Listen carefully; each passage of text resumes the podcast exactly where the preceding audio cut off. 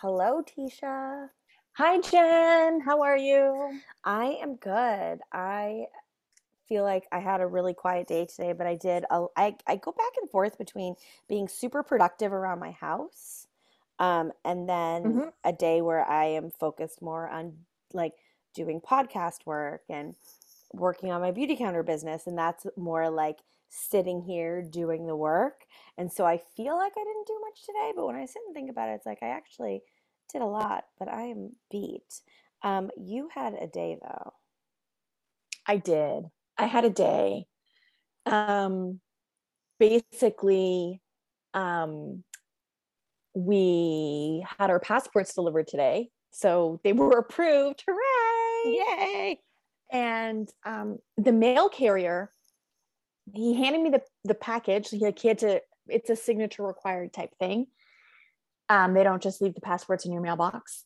And for whatever reason, um, when he spoke, it like triggered me to like look right at him and like look him in the eye as opposed to like I was just really focused on the package.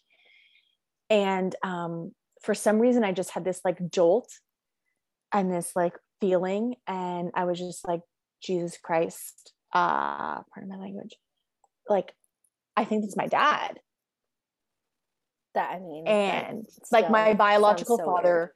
who i have not seen in more than 30 years and fact of the matter is wouldn't know if he was standing on my doorstep and um, that just really sent me reeling and i am going to share a long version of all of this and all of the emotions and all the feelings and stuff that went with this and where i'm at with it now um, in an episode on patreon because it's it was a day We literally just it was a recorded. We just recorded our very first like impromptu. We have to record this Patreon episode. Um, yes which is ta- which is is timely because Friday, so two days after this episode that you're listening to launches, um, we will be releasing our very first official Patreon episode, which is a conversation with Tisha and I, where Mhm. Tisha shares um, a, a story from her childhood. That Yes. is another doozy that is definitely worth a listen. So I highly recommend you head on over to Patreon and join so you can hear that and you can hear the follow up to the potential postman dad situation. Um, because it, yeah, it's pretty crazy. And then we have an episode now, which is Yeah. Sneha, yes who she was so inspiring She's so inspiring. I'm so excited to have you guys listen to this episode. She's in India.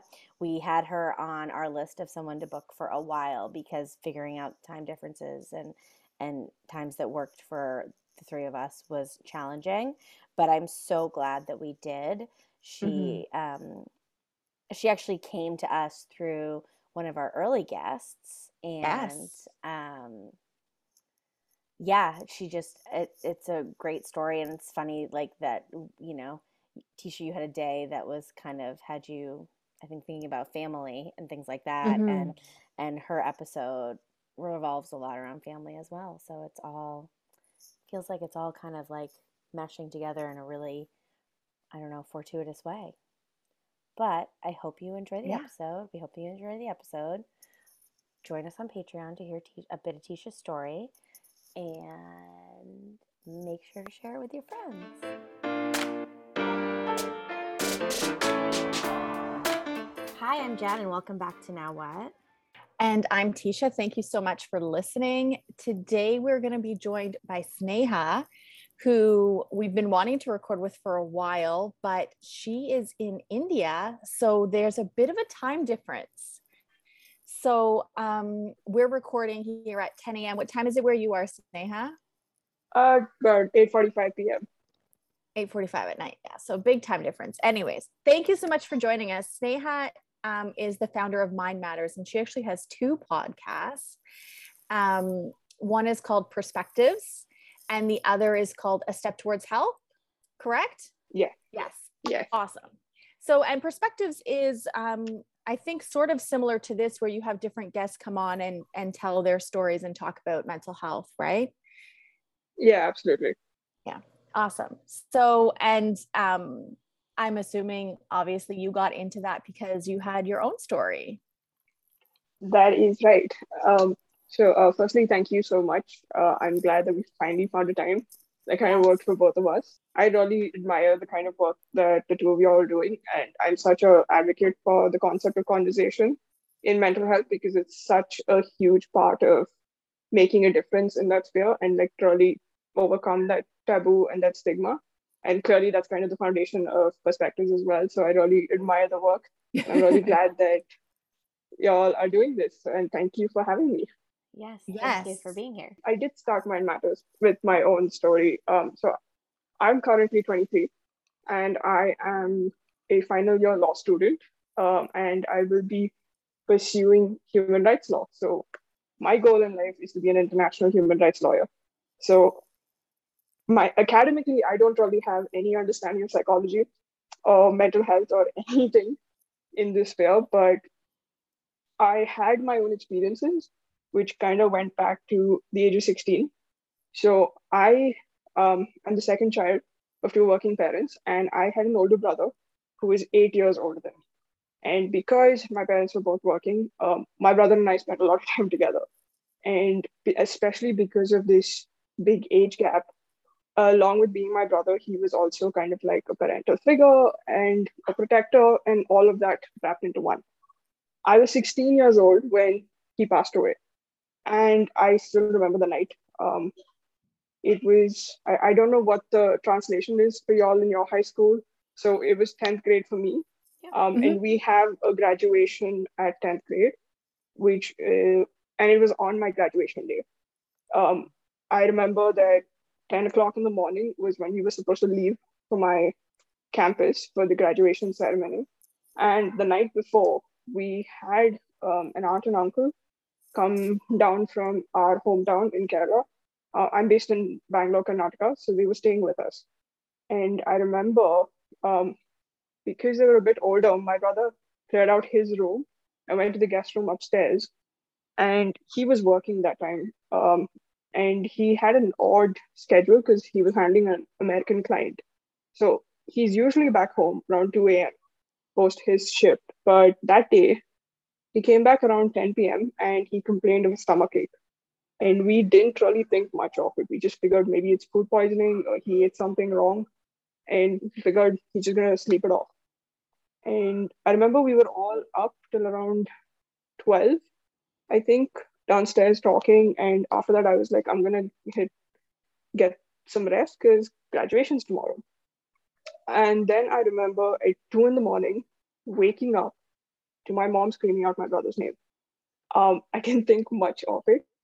I just ran upstairs and I went upstairs and I saw my brother was unconscious on the bed and he, my cousin was trying to do CPR and like restart his heart. We've been we've been calling the ambulance. Um, it was taking a while, and then finally, um, our front door neighbors ran in.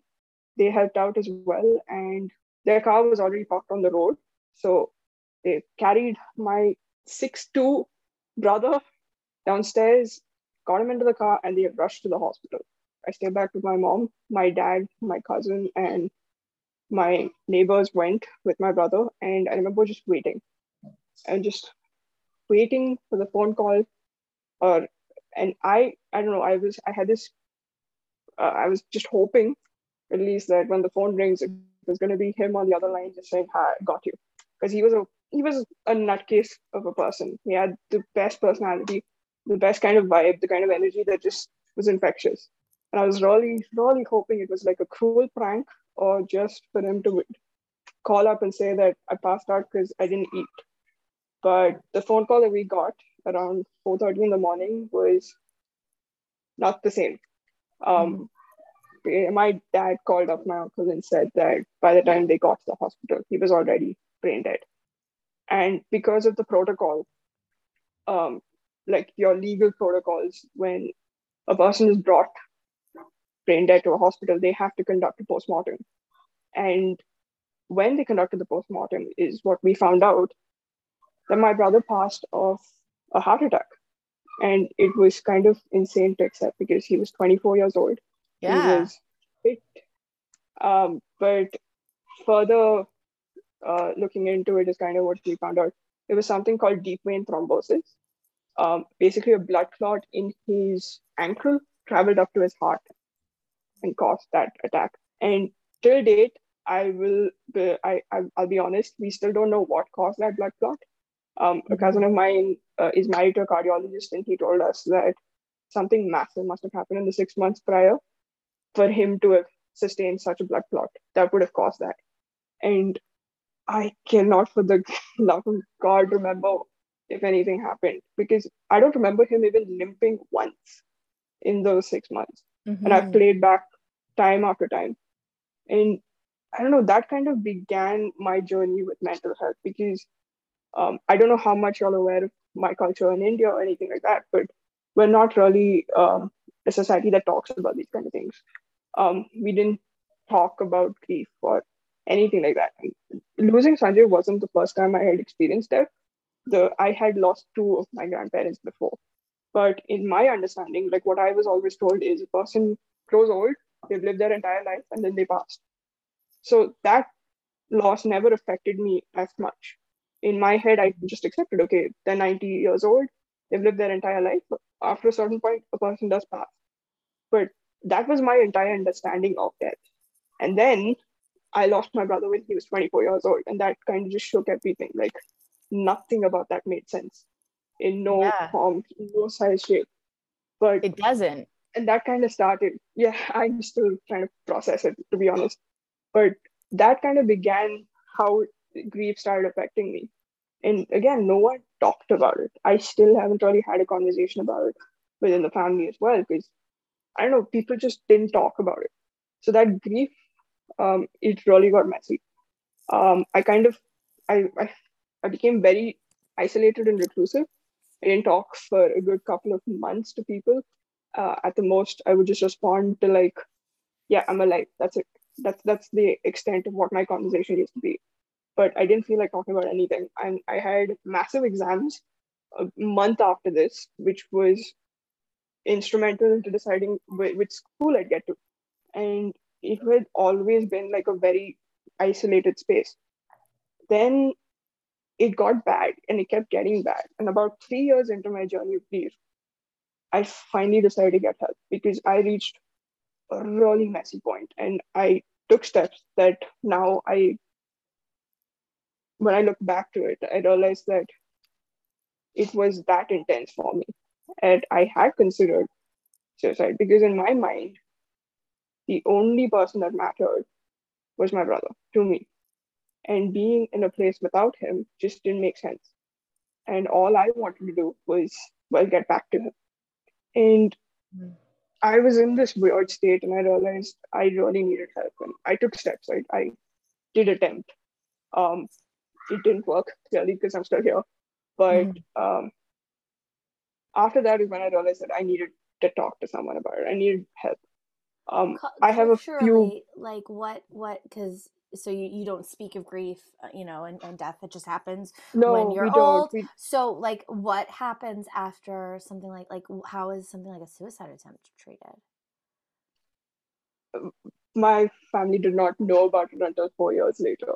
okay It was it was actually a friend of mine from university Okay. who realized that this happened, and they kind of I I do owe a lot to a couple of friends of mine in my circle because they're the only reasons why I did actually get help when I had to, and Mhm. I truly believe I'm here because of that. right And when I decided to get help, I decided that I don't have a lot of people in the family that I feel like I can trust. Um, which is something like it's developed now, but at that point in time it wasn't. But I did have one cousin that I was very close to, and I just I just broke down and I told her that all of this happened and I don't know what to do. And I decided to get help. But I couldn't tell people in my family, I couldn't tell my parents that I went to therapy. I went to therapy for three years before my parents found out. It was like any extra cash that I had, I would just spend on um, this. I would I used to I freelance as a writer. Any money I made, so I would go into therapy. Sometimes my cousins would help out, but I did without having to tell anyone. Every single time I went out, I would tell my parents that I'm with a friend, and my friends would cover for me. But that's kind of the state of which it was. And Was was it, it because there was took a long shame? Was there like a stigma around it, a shame of it, or you just Oh yeah, just didn't feel comfortable? Okay. Honestly, I think it was a bit of both because um, I think for a long time I felt like a massive responsibility on my head that I can't bring up my brother's loss with my family, especially with my parents, because in my head I felt like they're also grieving and I don't Mhm. want them to worry about me. But after a certain point, um, holding it on my own was too much and I broke. And I was really hoping that someone would have seen it, but I needed that support. But I, at the same time, even though I was like at the age of like 16, 17, I felt like it was my job to make sure that they were okay. Because it's it's a huge event and it clearly affected Mhm. all of us. But I Yeah. don't know. Because they're grieving in- too. in- Mhm. And they were grieving their first firstborn, so I didn't, I can't even imagine what that would be like. But in our society, we've always had this kind of space where there is a lot of pressure on children to take care of their parents. Like it Mhm. is kind of ingrained into us from a very young age. And I think that is just something that always stays with any decision I make. Even now, when I'm trying to decide things about education and like um, pursuing a master's degree, I think back to like, will my parents be okay if I move to a different country? Are they going to be able to manage? Is there something I need to do? Is it okay if I want to do this? So it's kind of it's it's become almost a reflex. But I finally did get help, and even getting help was such a rocky road because I didn't know what to expect, where to go, what to understand, what anything about it. So it was a very it was a big trial and error kind of thing. But then I finally did find a therapist that I it sat right with me. Um, so by the time I went to help was like three, four years in.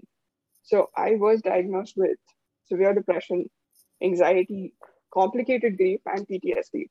Because even four years after the incident, I was still physically affected by exactly what happened. So even Mhm. now, I still struggle with sleep.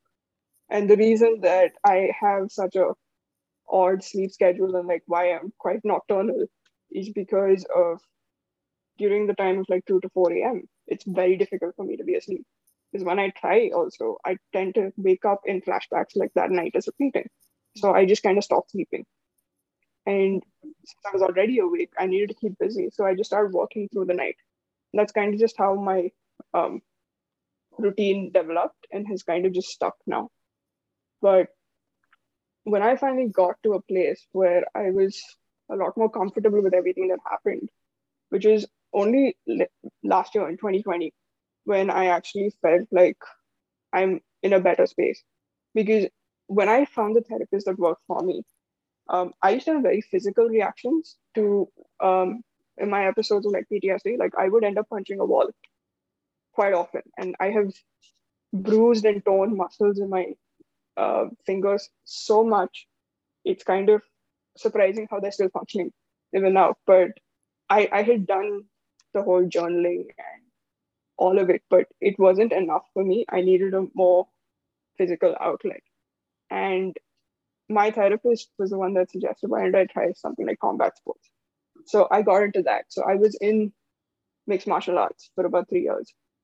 But that was a mis- almost a mistake on my part that I got so heavily dependent on only one coping mechanism that was working for me mm-hmm. because I ended up getting injured and I lost my mobility for a year. I had to relearn how to walk. Like I had a massive surgery in my knee and I had to basically learn how to walk again. And in that one year, when I was bedridden for almost eight months, it was one of the worst times for my mental health because everything that I had avoided, everything that I used a physical outlet to get out of my system, it all built up and it came back crashing. And that's when I Mhm. really realized that you need more than one coping mechanism. You cannot be heavily dependent on just one because when you lose that, the spiral is terrifying. And Right. that's exactly what happened with me. Yeah, And that's really wise year- advice, I think. um, uh, losing my mobility was one of the hardest things ever because I am the kind of person that needs to be busy, and it's almost a trauma response from everything that's happened. Yeah. um, that I need to stay busy to keep my mind occupied. So even in law school, I'm I'm part of like 15 different clubs. I'm I'm in a lot of activities. I conduct a lot of things. So when I was like forced to a standstill, even a couple of years earlier, I had a ligament tear in my ankle. They had a cast put on, and I, that even that didn't stop me from moving. I bro- broke plaster of Paris because I was moving so much, even with the cast. Right. Well, I And- think a, a loss of mobility can can lead to, you know, really negative me- mental health ramifications without Oh, all of the anyways, other, yeah. other things, right? And so if that was like your main um, vehicle for for coping with everything, then I mean, it feels like just a given. Um, did that did the loss of mobility come as a result of the combat sports, or was it something completely separate?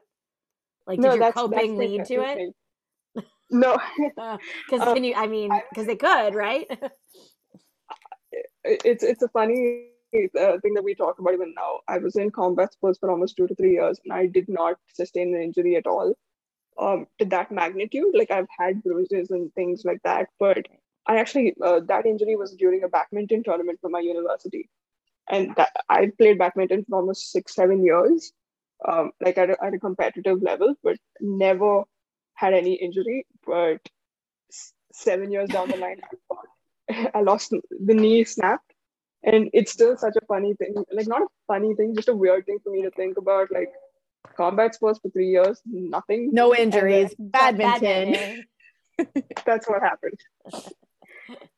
But after I, but I, I, I did it again. I did. I learned how to walk again, and I, it's just I am so grateful to modern medicine for that and the doctors that helped me out.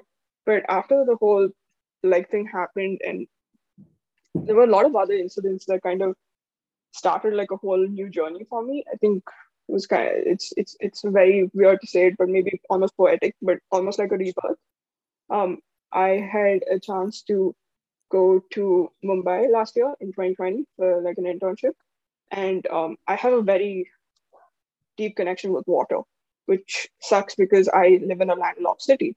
But Mumbai is a coastal city, and uh, I got lucky that one of their most famous beaches was a five minute walk from my office. So day one, we finished our internship. We clocked out around 8:30. A friend of mine and I and we're like, let's just go. So we walked down to the beach, and I spent about an hour with my feet in the water, just looking at the moon.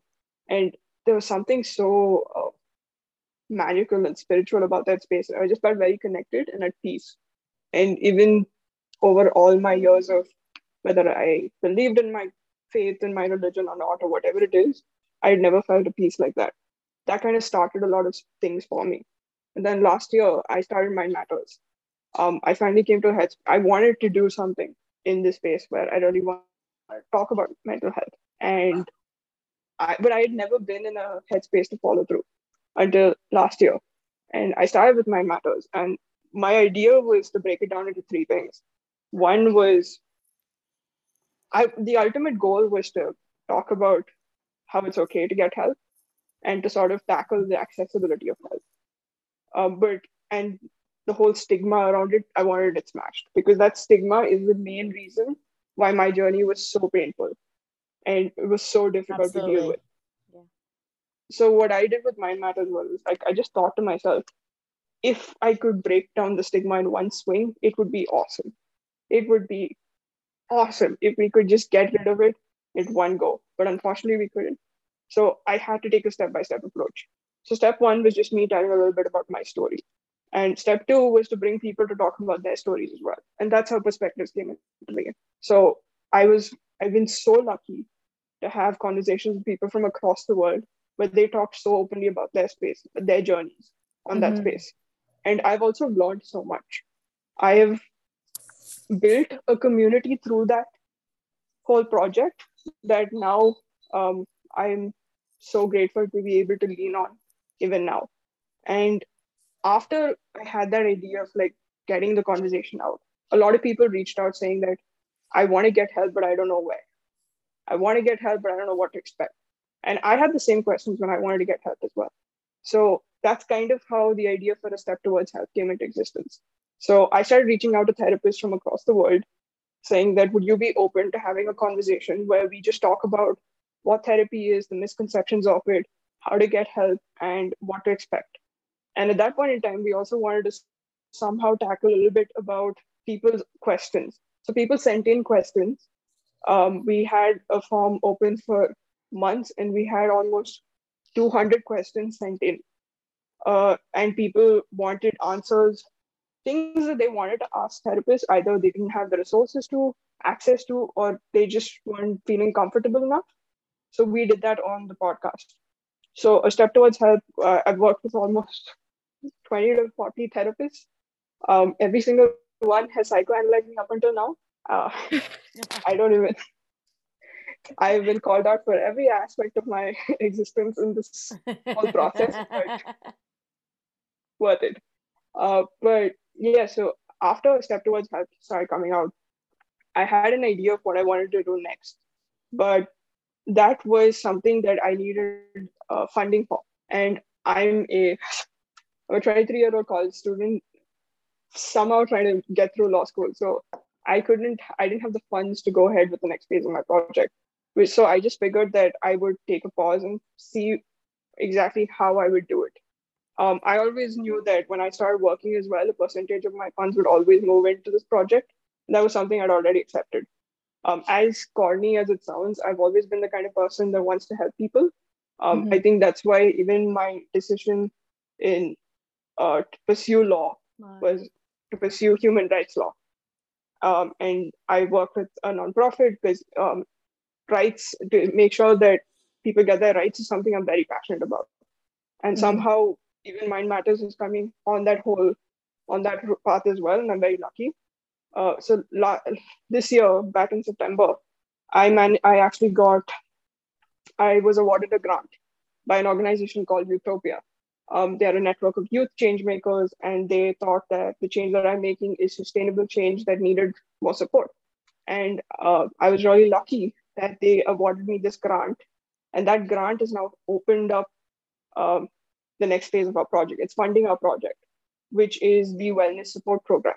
So the wellness support program are these um, 12 week, 12 session programs where um, we're hoping to equip people with uh, tools to help cope with their mental health, which includes group therapy sessions, movement sessions, breath work, um, workshops to understand what uh, these different concepts are, and also community building.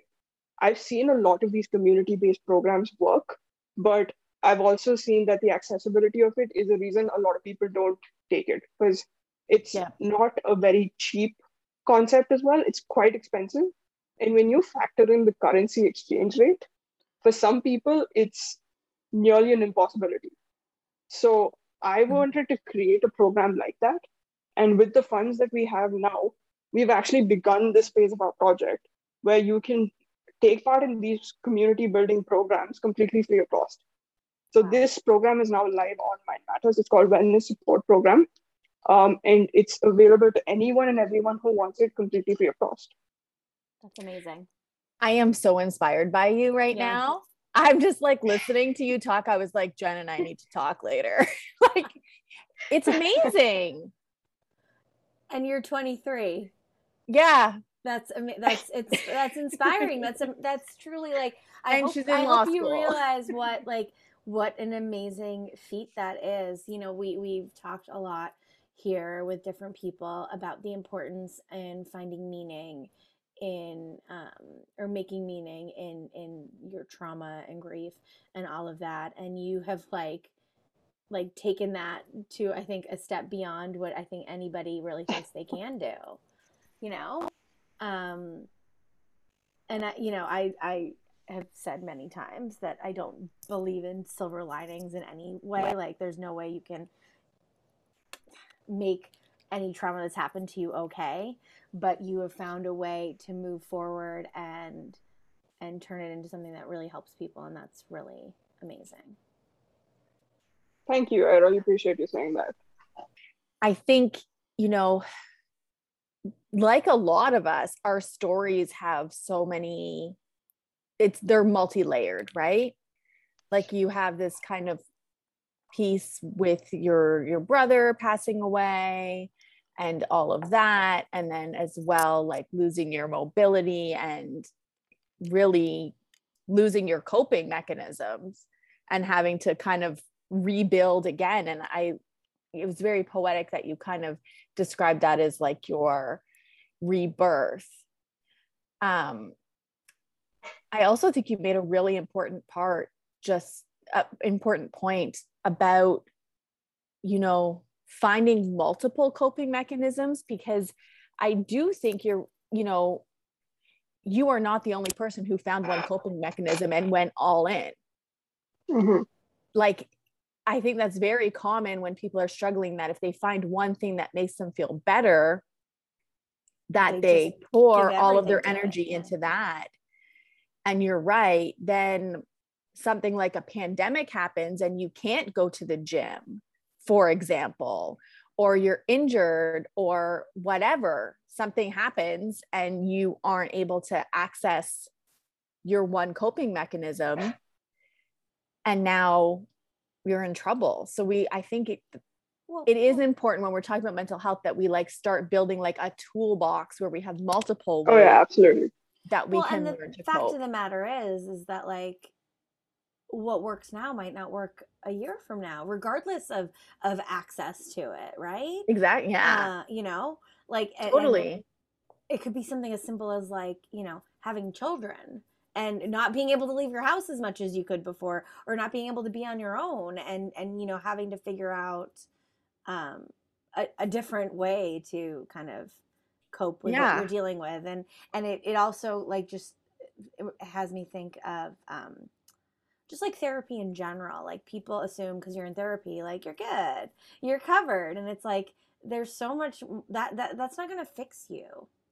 Therapy alone is Oh, not going to fix you it, it helps guide you there and whatever but it's like it's not going to make your day to day okay all the time That that's Right. kind of what the uh, idea behind the wellness support program was uh, was as well. That I did not just go all in on just having group therapy sessions or just therapy sessions. We Mhm. wanted to build like give options of different things. So the program we've curated, we've tried our best to sort of like understand different uh, perspectives to it. Like so, there's uh, the session of the movement. It's called understanding our body. Yeah. So uh, the first program is specifically um, targeting anxiety and stress because of what the current situation of the world is. Mhm. Um, like especially Yeah. with COVID, I think everyone's anxiety has been off the charts. So we're, Yeah. we're really focusing on that.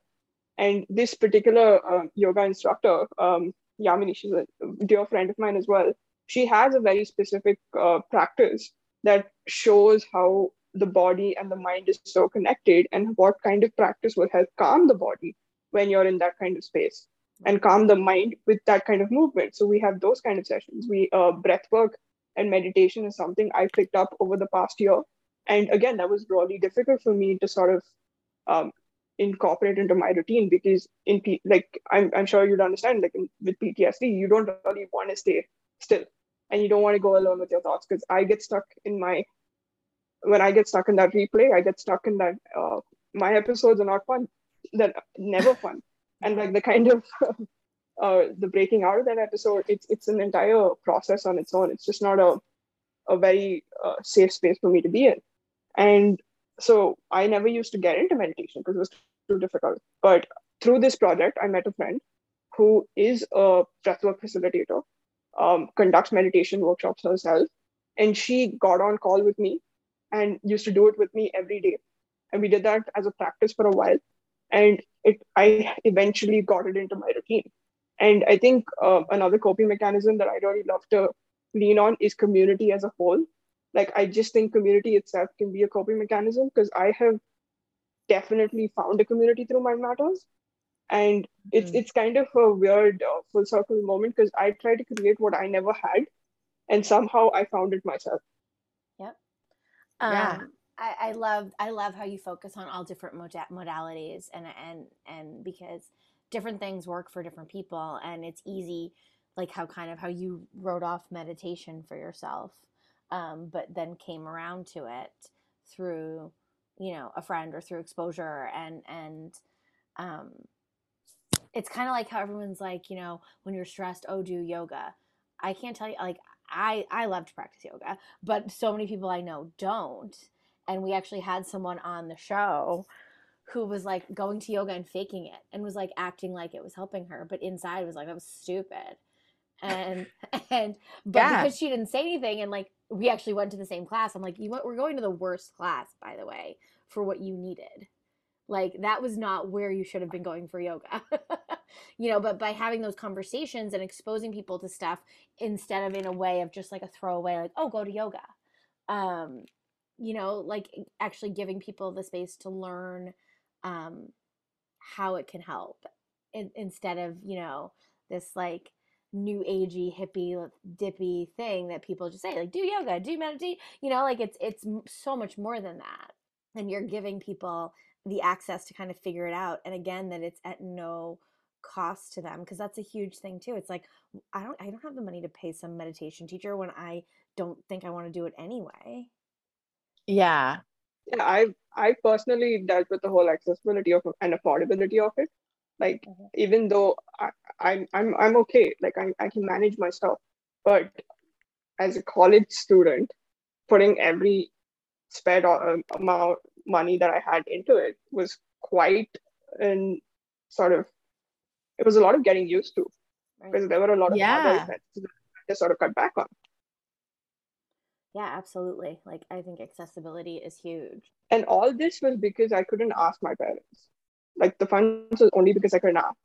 Well, when you mix the idea that it's hard to access financially with the fact that you're not comfortable speaking about it, and like, let's make no mistake, like, it sounds like it there might be more of a stigma like culturally where you are than there is here but it's still not you know widely accepted you know i am dealing personally with deep traumatic grief and people are as comfortable uncomfortable as fuck dealing with that they don't know Oh, what yeah, to do sure. they don't know what to do with me um I think there's also this element that we probably do see here, I think culturally, um, like there is a lot of stigma around it. But also, I think it's very hard for young people to feel comfortable talking to their parents or telling their parents that they want therapy. Um, which, you know, your your brother was 16 when you when he died. Sorry, you were 16 when your brother died. And Yeah, he was 24. living under your parents' roof.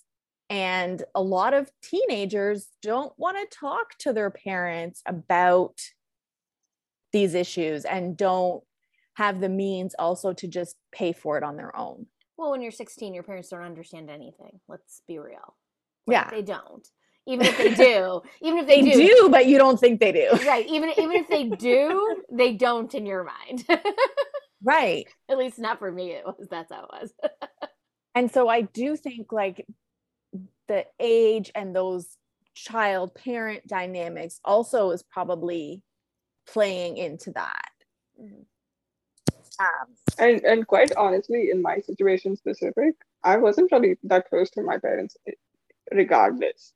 Right. Like I was so much closer to Sanjay, and he was almost like a parental figure for me. Um, Yeah. so that dynamic in itself also made it so much more complicated. Yes because you you lost a sibling but really you lost a parent. You lost that one person you confide Yeah. in and and honestly that's not always going to be a parent. Re- like regardless Yeah. of the situation it's not always going to be a, a parent right like your biological parent yeah. Yeah.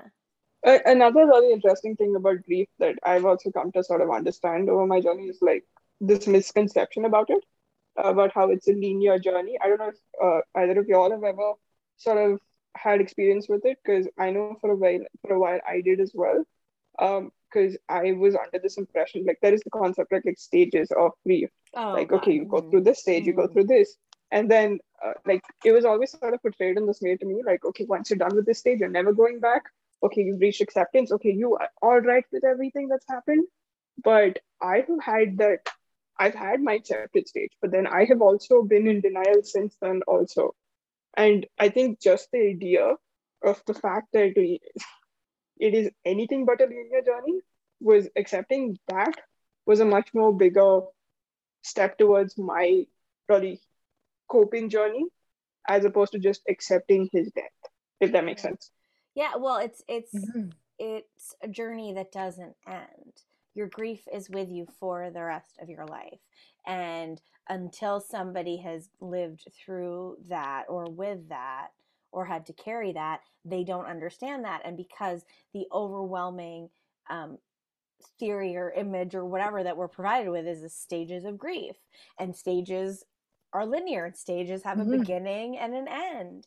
And there is nothing about grief that has that except for the beginning. Mhm. um i think we actually we spoke with some, uh, with a pair of women um uh, they're they're uh, based here in Canada, and they're called Being Here Human, and they do grief literacy work. And um, I think you would really dig their um, their program and what they do. yeah, um, you should check out their website.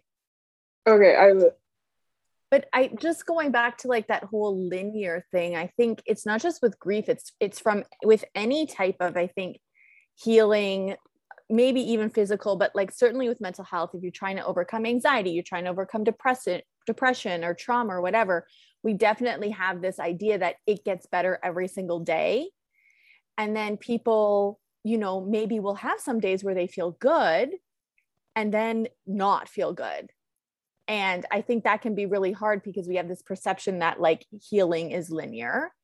And then when people have these hard days, they think something's wrong with them specifically because, like, oh, what happened? Like, I was healing and now I'm not. Something must be wrong with me.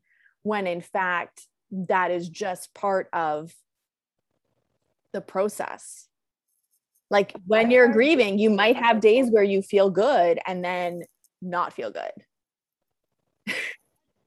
yeah i've had days where i've actually thought that i've done the whole grief journey wrong like i've done the whole process right wrong. like somehow Like, you could as make- though there was a right or wrong Yeah. process to it yeah somehow i have grieved the person wrong because that's why i'm i keep going back to stages that i've completed and uh, because my understanding has always been like stages of grief means that okay if you get through this you're not going Right. back to that get through this you're not going back to that so but when i went back to it like i honestly i think that was also a point where i spiraled like okay i, I did it wrong I think that you know your perspectives podcast and our podcast and we've we've met other people who have similar podcasts where people are just sharing their story and trying to break down that stigma. And I think there's there's room for all of us to be doing that. And I think the more of us that are doing that the better because it is like people people aren't talking about this stuff and people feel alone and um, they don't know that other people are having similar struggler struggles or that it's okay to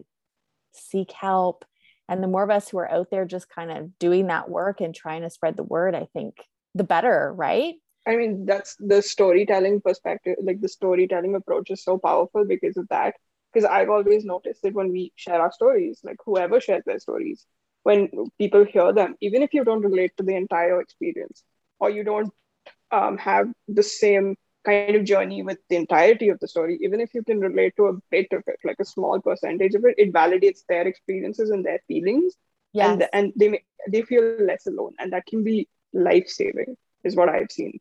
Yes.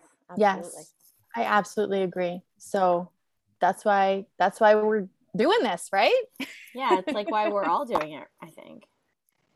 Yeah, Hell yeah. absolutely.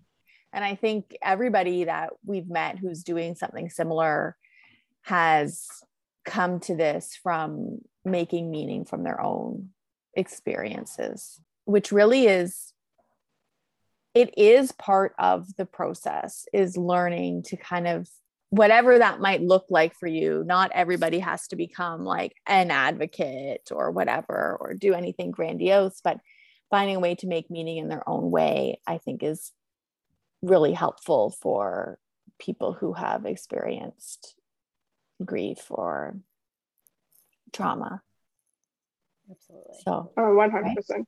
yeah so that's what we got to do Um, so how can people find you? Like find Mind Matters? Is is everything like on a website somewhere?